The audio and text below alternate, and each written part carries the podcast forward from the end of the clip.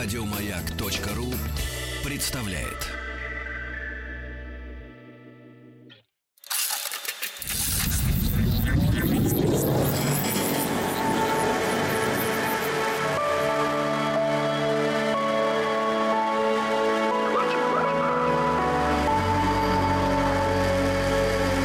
Стаховский лайф на маяке. Это «Объект-22», я Евгений Стаховский, очередная серия проекта, посвященного разным странам мира. И сегодня у нас очередное путешествие в литературном, конечно, смысле. Здесь мы обращаемся к книжечкам, и я пытаюсь как-то, знаете, ну, компилировать, что ли, какие-то крайне известные, на мой взгляд, имена представителей э, литературного мира из разных стран с тем, что, может быть, не выглядит слишком очевидным, но может вызывать какой-то живой интерес и, более того, позволит при желании, конечно, двинуться уже самостоятельно куда-то дальше, чтобы посмотреть, что происходит с литературой и в историческом смысле, и в современном, э, там, в той или иной стране. Сегодня Сербия для меня лично страна и в литературном смысле очень увлекательная. И я вообще как-то очень люблю Сербию, и у меня там есть некоторое количество приятелей сербов, и я бывал в Белграде, и я помню, кстати, раз уж мы говорим о литературе, когда я приехал как-то в Белград, первое, собственно, что я увидел в этом городе, это в аэропорту прямо, был портрет Иво Андрича. Такое большое какое-то полотно. Я сейчас не помню подробностей. То есть у меня было ощущение, что оно чуть ли не мозаикой было выложено на стене.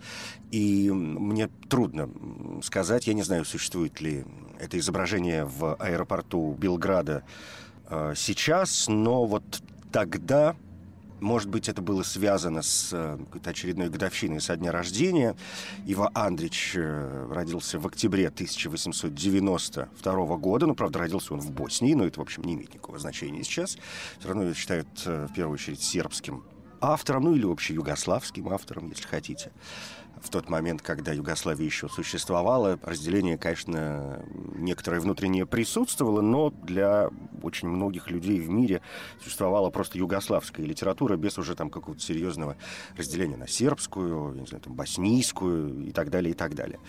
И поскольку я как раз был в Белграде, по-моему, в 2000 12 мне кажется, году, или, может быть, в начале 13 ну, в общем, сейчас могу ошибаться, но где-то в это время, то не исключено, что этот портрет там был э, в связи со 120-летием, со дня рождения Ива Андровича. А может быть, нет. Может быть, потому что Ива Андрович, конечно, один из главных сербских писателей. На мой взгляд, сегодня вообще, в первую очередь, я как-то буду произносить четыре основных э, имени, и Андрич — безусловно, одно из этих имен, э, еще и потому, что он лауреат Нобелевской премии по литературе. И здесь я традиционно даю легкую ссылку на проект «Литературный Нобель». Там мы оба Андрича много говорили, поэтому мне сегодня не хотелось бы повторяться. Единственное, что вот я напомню о том, что у него есть э, там не только прозаические произведения, но и некоторое количество стихотворных работ. Ну вот, э, в частности, в там, 1918 году у него вышла книга стихов, которая называется «Из моря». В 1920 году появился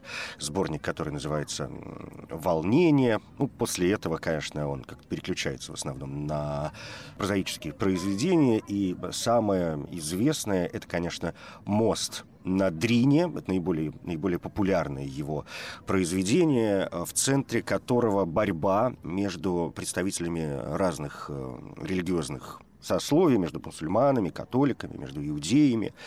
И там описывается вот эта борьба, которая, как известно, шла довольно долго, да, в общем, не утихает и по сию пору. Религия в этом смысле почище.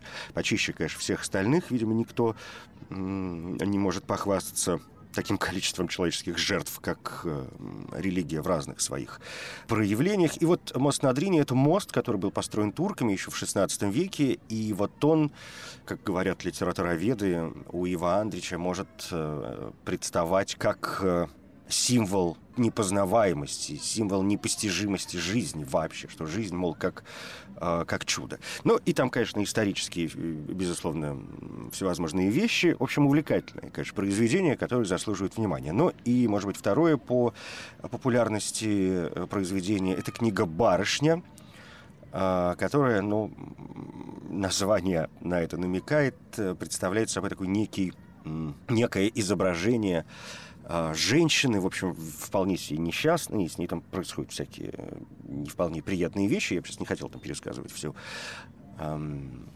канву. Надеюсь, что если вы как-то не добрались до Ива Андрича, то то искренне вам желаю до него, в конце концов, э, добраться. И, может быть, если не какие-то крупные а, романы, то некоторые рассказы одолеть. А, скончался он в 1975 году уже в Белграде, и Нобелевскую премию за силу эпического дарования и там дальше-дальше он получил в 1960 1991 году.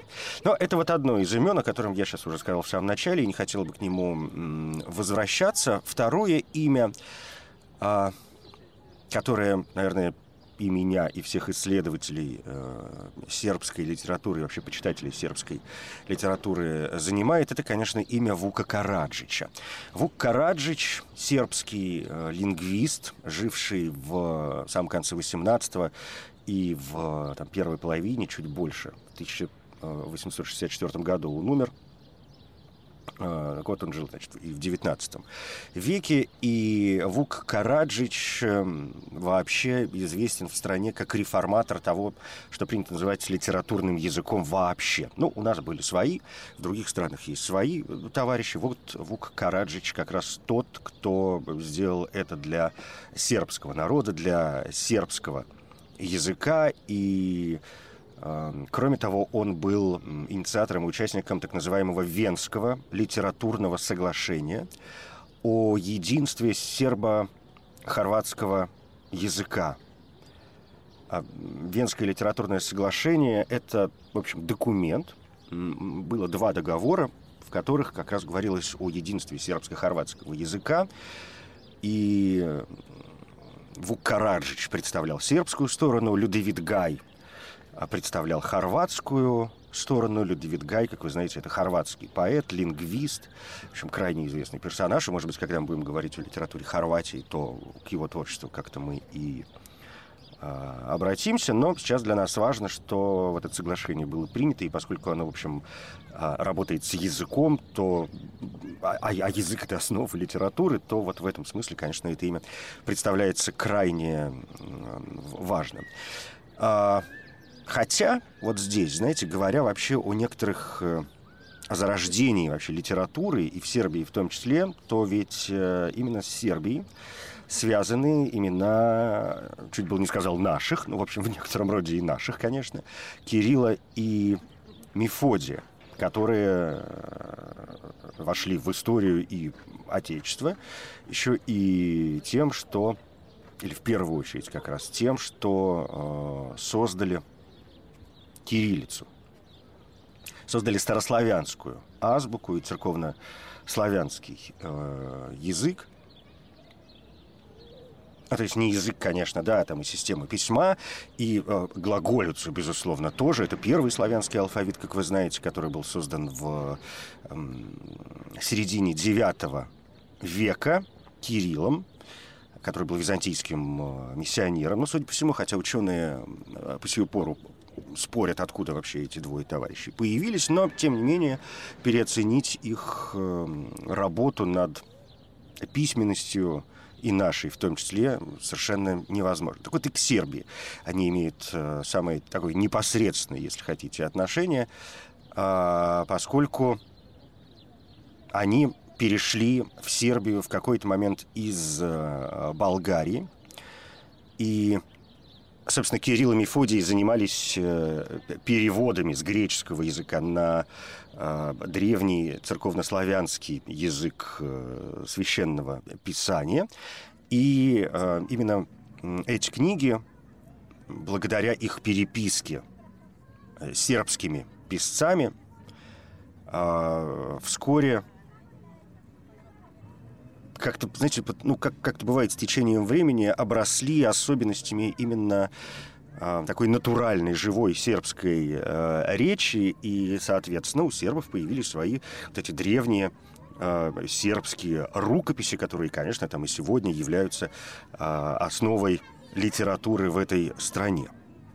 И если мы говорим о сербской древней письменности и о древних памятниках литературных, то Конечно, первое место здесь занимает так называемое Мирославово Евангелие. Это рукописное Евангелие, которое написано в самом начале, нет, вру, в самом конце XII века. И э, Мирославово Евангелие – это древнейший кириллический памятник сербской письменности, который сейчас хранится в Национальном музее Сербии в Белграде.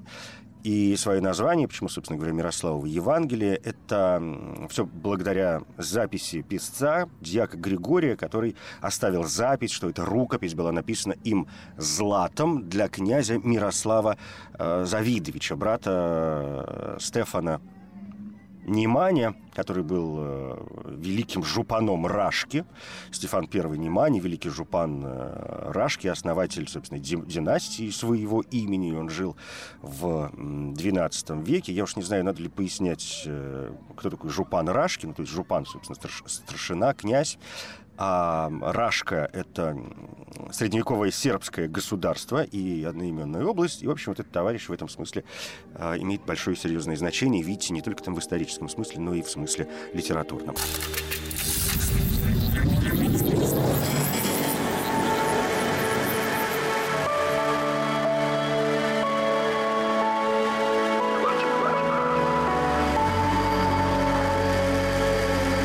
Стаховский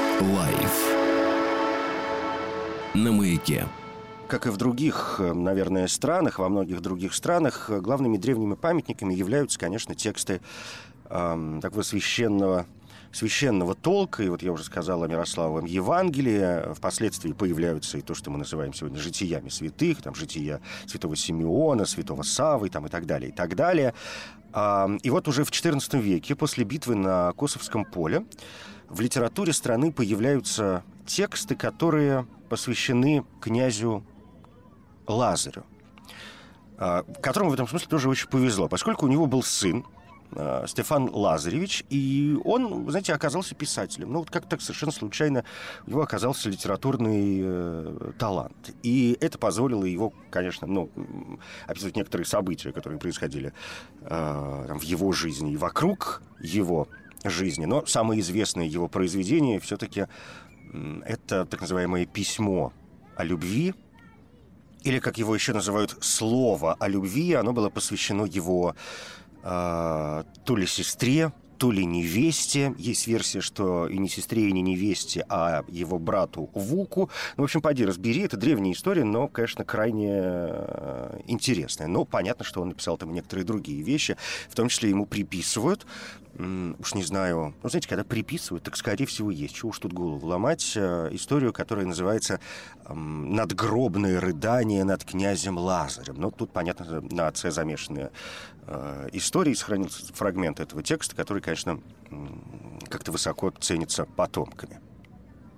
Ну и вообще, если говорить о средних веках или о том, что за ними последовало, и, например, говорить о, о том, что происходило уже в веке в 16-17, вообще в историческом смысле, надо понимать, что Сербия, конечно, переживала некоторые процессы захватнические с, со стороны других товарищей, и понятно, что территории тех стран, которые вот, мы сегодня можем мыслить как бывшие югославские страны, понятно, что и их территории менялись, и происходили некоторые преобразования, и, э, скажем, на какой-то период времени центром литературной жизни Сербии становится Дубровник, который, в общем, сегодня город в Хорватии, или, э, если вспоминать о каких-то конкретных писателей, то, например, был такой человек, которого звали Матия Антон Релькович, его называют, конечно, сербским писателем, а это уже 18 век, и он занимался в основном э, поэзией, но, знаете, вот он сербский-то сербский, но по сути своей, в, в каком-то таком исторически-географическом э, смысле он, в общем, э, славонец. Славония — это тоже историческая область на востоке Хорватии, у которой там была, ну, так сказать, независимость в некоторые времена, потому что было королевство э, Славонии, оно хоть и вассальное, но тем не менее, и было там совместное королевство Хорватии и Славонии. В общем, сам черт ногу сломит во всех этих древних делах. Поэтому Поэтому пойдемте к э, товарищам, которые выглядят более, скажем, интересными и важными в этом смысле.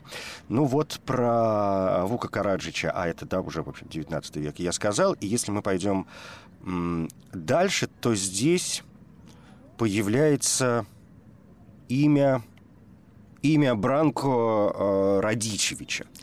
Вообще склонять э, фамилии сербские довольно сложно, поскольку в русском языке как-то ударение начинают метаться с одного места на другое, но, в общем, я прошу меня простить да, за это, если уж что. Его называют вообще там чуть ли не первым главным сербским э, таким национальным поэтом.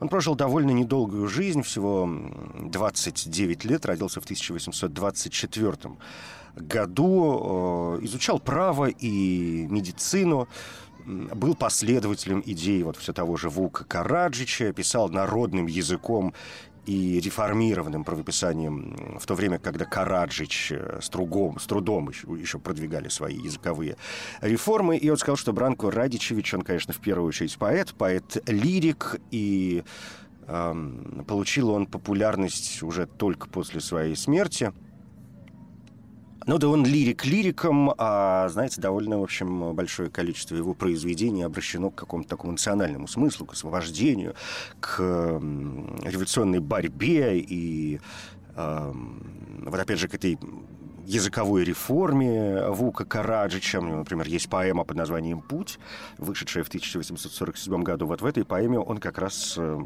высмеивает и нападает на противников э, Караджича. Ну или, например, у него есть э, поэма «Прощание со школьными друзьями», в которой он показывает э, то, как молодежь борется за национальное освобождение. Но Бранко Радичевич, понятно, не единственный поэт того времени. Можно вспомнить про другого персонажа. Петр Негуш. Это первая половина XIX века, и он как тоже почему-то не очень долго прожил, всего 37 лет. А, он был вообще правителем а, Черногории и даже митрополитом черногорским, в общем, государственным был деятелем, что не мешало ему а, заниматься литературной деятельностью и считаться сегодня, в общем, сербским писателем, хотя он там, среди прочего, довольно серьезно способствовал превращению Черногории в независимое государство.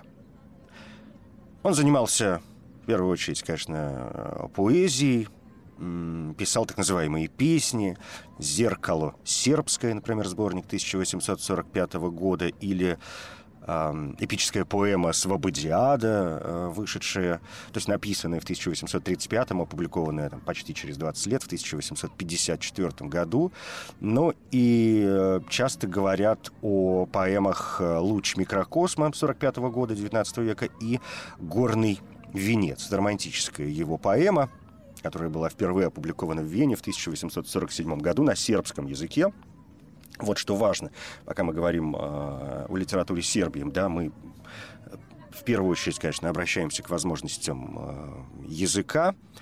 И поэма «Горный венец» э, рассказывает, ну, по крайней мере, фундаментально, то есть в своей основе содержит э, истребление обращенных в ислам сербов – то есть все вот эти, опять-таки, религиозные и военные дела, которые происходили в, в том регионе, а кое-где, как вы понимаете, и продолжают происходить, вот уже тогда беспокоили, конечно, в первую очередь и писателей, и поэтов.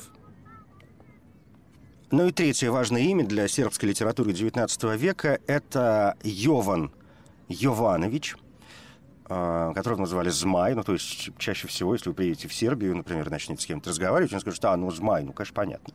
Все, хотя вот он, э, Йован Йованович, э, значит, Змай, сербский поэт, уже второй половины 19 века и с самого начала века 20 он умер в 1904 э, году, и эм, он писал и поэзию, и прозу, и часто... Почему «Змай»? Потому что журнал был такой, да, э, под названием «Змай», ну, то есть «Змей».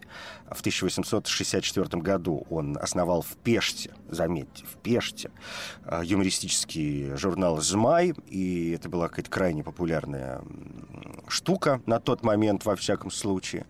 И он, конечно, занимался какой-то вот такой юмористической литературой, но потом в его жизни произошло довольно печальное событие. Умерли Э, жена и дочь, конечно, это как-то повлияло на его мироощущение, как сами понимаете, и он э, в какой-то момент ушел в, в такие печальные стихи, скажем, издал сборник э, повестей под названием «Увядшие розы». Ну, правда, в конце концов, вроде как смог э, справиться с э, утратой, и в конце концов начал издавать новый юмористический журнал под названием «Карлик», потом основал журнал для детей. Ну, в общем, очень важное имя, и, наверное, пора уже что-то проиллюстрировать.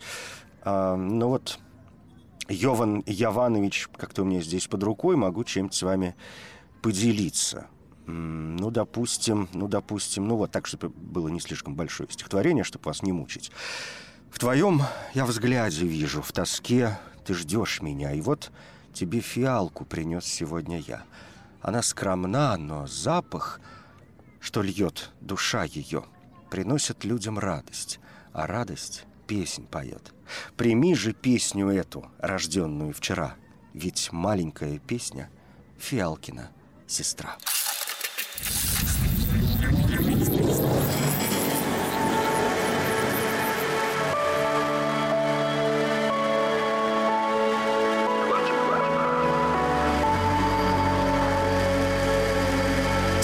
Стаховский лайф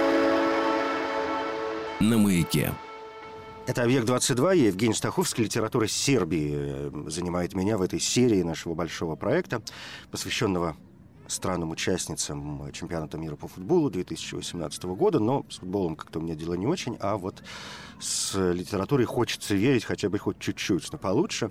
И э, сегодня с Сербией мы, в общем, как-то почти добрались до 20 века. Я вот начал с имени Иво Андрича, а это 20 век, да, и, и сейчас мы переходим уже к литературе 20 века, поскольку конец 19 и начало 20 века — это тот момент, когда сербская литература действительно приобретает довольно заметные имена и получает такой серьезный вес и в международном смысле.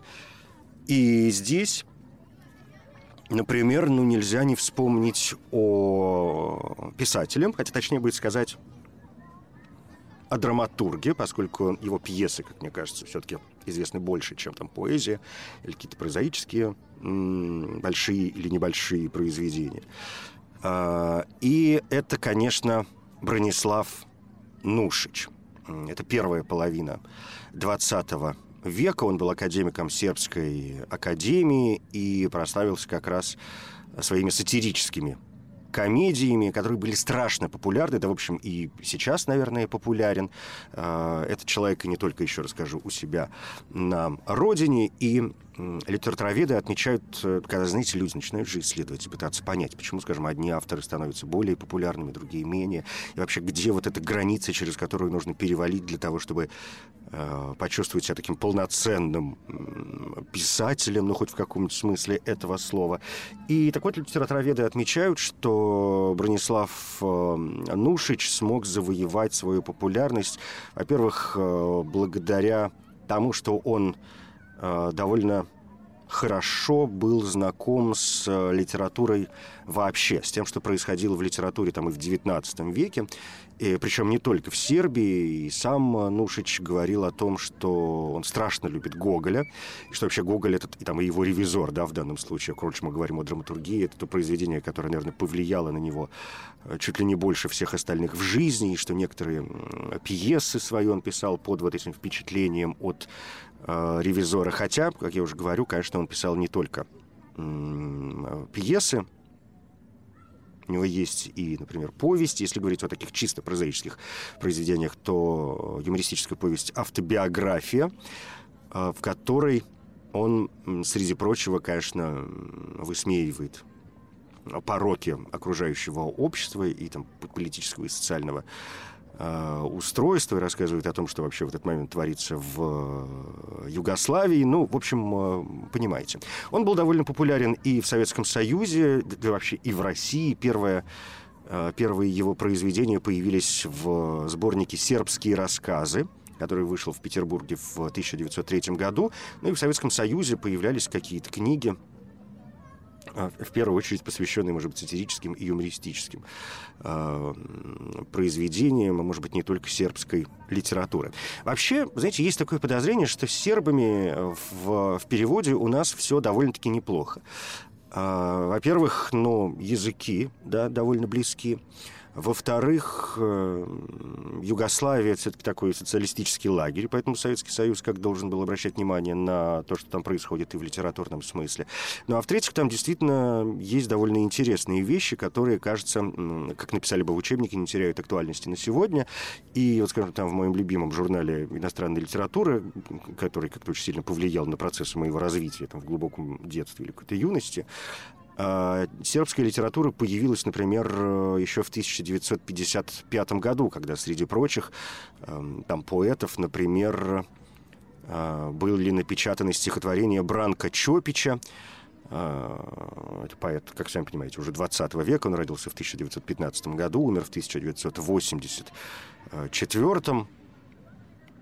У него была такая нормальная, знаете, литературная диссидентская жизнь, несмотря на то, что, в общем, он обладатель и ордена Югославского флага, и ордена за заслуги перед народом первой степени, и орден братства и единства. Это все-таки серьезные какие-то романы, и получал э, премии там, литературные за свои произведения, но, тем не менее, скажем, э, периодически он а, подвергался некоторым нападкам со стороны властей, и там Иосипа Брос Тито в первую очередь, да, это югославский, как вы знаете, главный товарищ, с которым во многом, может быть, сегодня ассоциируется вообще Югославия, поскольку он был ее лидером с 1945 года и до своей смерти в 1980.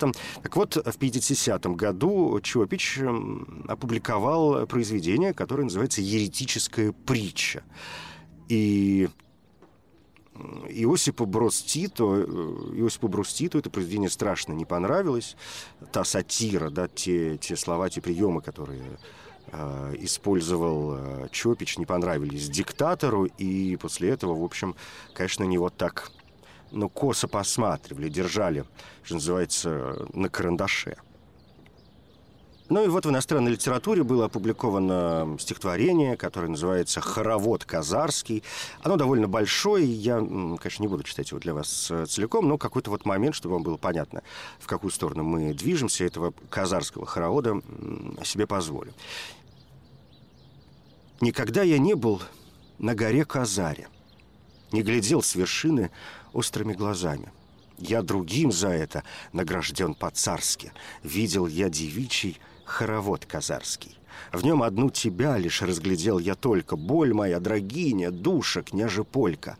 В этот день июльский, грозовой и жаркий, серая волчица, смуглая казарка, ты со всею страстью молодого пыла пела и плясала, хоровод водила. День Ильин был зноен, и горячим валом пламя разгоралось, пламя бушевало. Месяц урожайный изнывал от жара. Ну и в конце концов там все, все заканчивается тем, что девушку сразила в схватке пуля злая, но не смолкла песня, но глаза пылают. Хоровод все вьется, колокол все слышно, недруга в сражении одолел краишник. Мне тебя забыть ли? Мне тебя не петь ли? Молодая яблоня, широкие ветви.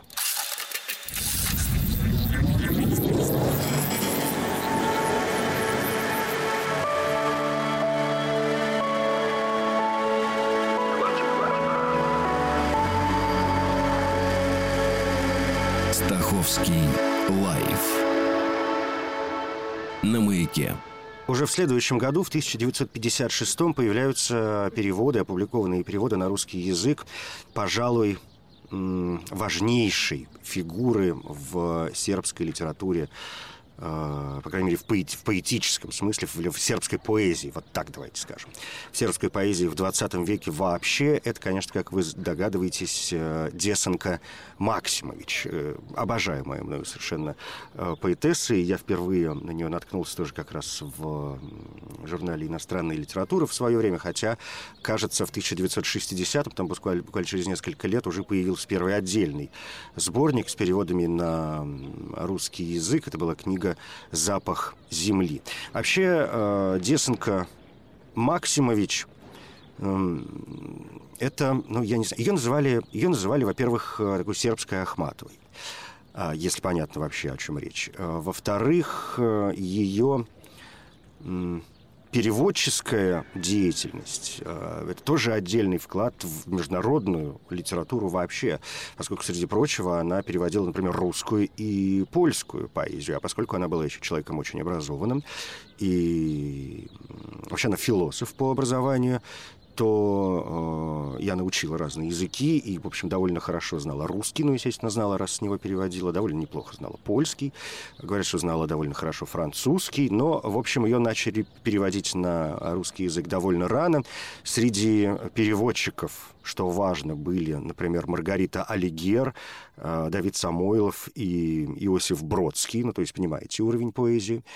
И уже при жизни э, ей был поставлен памятник, первый памятник Десенке Максимович, она сама, конечно, по этому поводу тут же выступила и сказала, что это такое, что это за безобразие, памятники при жизни, вы за кого, мол, меня принимаете, но ее, в общем, смогли, ну, хочется верить, смогли убедить, что это, в общем, ну, как бы памятник ей, но давайте вот будем считать, что это памятник поэзии вообще, но у этого памятника будет вот э, лик, э, чем-то отсылающий к э, лику Десенки Максимович. Первый сборник ее стихов, он такой самый главный сборник, э, из первых вышел в 1924 году. А, и он назывался очень просто «Стихи». Они есть, конечно, и в переводе на русский язык, но, я не знаю, можно открыть что-нибудь первое э, попавшееся. «О, не приближайся, только издалека хочется любить мне свет очей твоих». Счастье в ожидании дивно и высоко, если есть намеки, счастье только в них. О, не приближайся! Есть очарование в сладостном томлении страха и мечты. То, чего ты ищешь, лучше в ожидании, лучше то, что знаешь из предчувствий ты. Нет, не приближайся. И зачем нам это? Все лишь издалека светит, все лишь издалека светит, как звезда, все лишь издалека радостью согрето. Нет, не сблизим, лучше взоры никогда. Это вот что, что называется из первого сборника, хотя там есть, конечно, много и других э, прекрасных произведений. Среди других важных сборников, наверное, я бы сказал и назвал бы «Запах земли», ну и, допустим, ну и, допустим, слово о любви. Хотя, еще раз скажу, она написала, в общем, достаточно много, причем не только а, занималась поэзией, у нее есть и прозаические произведения, например, роман «Дети становятся взрослыми», он тоже есть в переводе на русский язык, ну и вообще, знаете, у меня такое есть ощущение, а, мне сложно оценивать состояние дел на данный момент. Но вот есть у меня такое ощущение, что Десенко Максимович это, конечно, тот автор, который в конце концов будет переведен на русский язык в полном объеме. Кто это камень швырнул в неподвижную воду? В ту, что была прозрачней дремоты младенца. Остановилась на миг после быстрого перехода, после долгой дороги, от которой некуда было деться. Солнце, забредшее за полдень, нежило тайны. Все поосталось далече радости, муки. Все поосталось в родимых просторах бескрайних водовороты, пороги, бешенство пены в излуке. Кто это камень швырнул в неподвижную воду, чтобы потоки бурлящие напоминало? Кто там посмел коснуться ее дремоты, сбросить с лица молчание покрывало? Кто это поднял со дна муть и печальную память, ей бы навеки схороненный прятаться в иле? Кто там, укрывшись за ветлы и вербы, швырнул этот камень в омут застойный, где воды дремотою жили?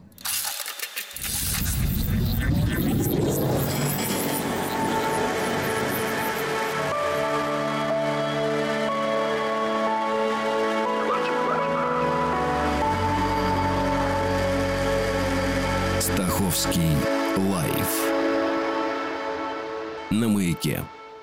Вообще говоря, о литературе Сербии, наверное, только одно имя осталось мне сегодня назвать, по крайней мере, если мы говорим о литературе и, и о тех именах, которые действительно у нас ассоциируются с Сербией, ну, вот, произносишь Сербия и понимаешь, что вот, конечно. Хотя, если говорить о каких-то популярных литературных произведениях и переведенных, опять же, на русский язык, то, например, ну, нельзя не вспомнить про Иована Дучича или про Борислава Пекича. Хотя, вот вы уже понимаете, куда я клоню. И, конечно, я клоню в сторону Милорада Павича, с которым все носится, наверное, вся российская общественность. Ну, если не вся, то почти вся. И, конечно, именно Милорада Павича сегодня считают главным сербским писателем. Может быть, не безосновательно. Он э, действительно один из ярких представителей, в том числе и постмодернизма, и магического реализма, и занимался также и переводами, что всегда способствует популярности. И, конечно, он экранизирован уже довольно серьезно. Я не знаю, какое произведение можно назвать для него главным. Может быть, конечно, «Хазарский словарь», хотя это его первый роман. Он был опубликован в 1984 году, написан на сербском языке, конечно, переведен на все какие-то главные, основные, во всяком случае, да, языки мира, хотя у него ведь есть и масса других прекрасных произведений, как, например, пейзаж, нарисованный чаем, или э, внутренняя сторона ветра, которая и в русском языке, и в русском издании, знаете, эта книга перевертыш с двух сторон, ну, то есть читаешь с одной стороны, переворачиваешь, читаешь с другой стороны. Или, например, «Свадьба в купальне» или «Бумажный театр». Ну, в общем, бесконечно можно перечислять. Написал он уже достаточно э, много, в том числе является автором нескольких пьес. Ну, в общем, хочется мне верить, что с Павичем вы как-то и без меня прекрасно знакомы и разберетесь. Тем более, что вот он в 2009 году уже умер, поэтому все полные собрания сочинений запросто можно издавать. А что до каких-то других, опять же, имен, то, конечно, я бы мог вспомнить, как мне кажется, довольно популярного э, в России сербского писателя, которого зовут э, Неделько Терзич. И он в том числе приезжал и, и в Россию, встречался там и с, сербской, и с отечественной публикой, и с какими-то писателями, и, и, и поэтами. И он был, в частности, и в Петербурге, я прекрасно помню вот этот его приезд. И, конечно, есть переводы на русский язык, в том числе посвященные некоторым событиям, которые происходили в нашей отечественной жизни. Например, у него есть стихотворение, которое называется «История о истории». Холодная пустота в знакомой черной комнате — Белый мороз на окне нарисовал знакомый портрет. Что с тобою случилось? Что со мною сейчас происходит? Встретил я сегодня Аннушку Снегину. Вчера разговаривал с черным человеком. Убегал он. Совсем другой человек, совсем другой черный. Где сейчас ты? Где я?» Пойду на площадь спросить дорогое солнце. Не трогай окно, там, где знакомый портрет. Желаю с ним выпить стакан красного вина. Там, в черной комнате, началась история о истории. Дорогой Сергей, со мною дети одной матери поэзии. Я сейчас пойду. Не знаю, куда, но пойду. А, так что вот вот, э, что называется, добро пожаловать, неделька Терсич. Ну и знаете, под занавес, чтобы закончить на какой-нибудь такой э, крайне положительной ноте, я вот только что осознал, что не сказал ни, ни одного слова про сербские сказки, а там их, как сами понимаете, в общем, тоже. А, а в Сербии еще и важный этап, и важный пласт, это так называемая сербская эпическая народная поэзия, которая там чуть ли не самая, сам, самая, самая огромная и такая масштабная в мире, но это вот, пожалуйста, тоже сами как-то поизучаете. Что до сказок, вы знаете, а, они часто носят такой назидательный, что ли, характер. И если брать какие-то не очень большие зарисовки, а, довольно часто в них присутствует вино. Ну, вы знаете, что в Сербии с этим делом все в порядке. И, ну вот, скажем, небольшая такая сказка не сказка, зарисовка не зарисовка, ну, в общем, относится к разряду сказок. По крайней мере, я а, это произведение, среди прочих, обнаружил в книге сербских сказок. Называется оно «Жажда и вино». Пообедал крестьянин плотно на масляное, и напала на него страшная жажда, а денег при себе нет. К счастью, идет сосед и несет из корчмы полную бутыль вина. Жаждущий пошел за ним и говорит, «Знаешь, такая меня томит жажда, что я готов одним духом выпить целую бутыль вина». «Ну, одним духом не сможешь», — говорит сосед. «Давай посмотрим», — предлагает крестьянин. «Коли не выпью, можешь мне в лицо плюнуть». «Идет», — отвечает сосед. Дал он ему полную бутыль, а тот и выдал больше половины. Напился и говорит, спасибо, что напоил, теперь можешь в меня плюнуть. А по-моему, не я тебе, а ты мне в лицо должен плюнуть, раз я оказался таким ослом, ответил сосед и, вздохнув, побрел домой с наполовину опустевшей бутылью. Или, скажем, э, такая тоже небольшая, совсем маленькая сказка, которая называется «Вино и ракия». Однажды вино попросила ракию зайти к нему в гости. Пришла ракия, а вино и говорит, говорит, жалуются на тебя мужчины и женщины, что ты зла и крепка. Мне, ты знаешь, это надоело. Зачем ты так ведешь себя, негодница? Посмотри на меня, ведь я твой отец, много старше тебя, но не спаиваю людей, как ты. Ты моя дочь, и как же тебе не стыдно спаивать людей? Не только шестью стаканами, а даже двумя. Советую тебе исправиться. Ракия отвечает. В этом виновата не я, а ты. Ты родил меня такой. Виноваты и те, кто пьет меня сверх меры. Ведь пока я дремлю в посудине, куда меня вольют, я тише воды ниже травы. А как только я попадаю в глотку мужчины или женщины, то и 300 чертей со мной не справятся. Это «Объект-22». Я Евгений Стаховский. Спасибо.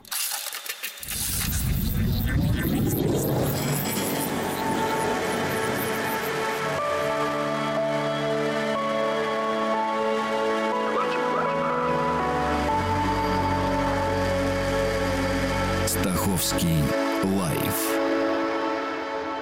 на маяке. Еще больше подкастов на радиомаяк.ру.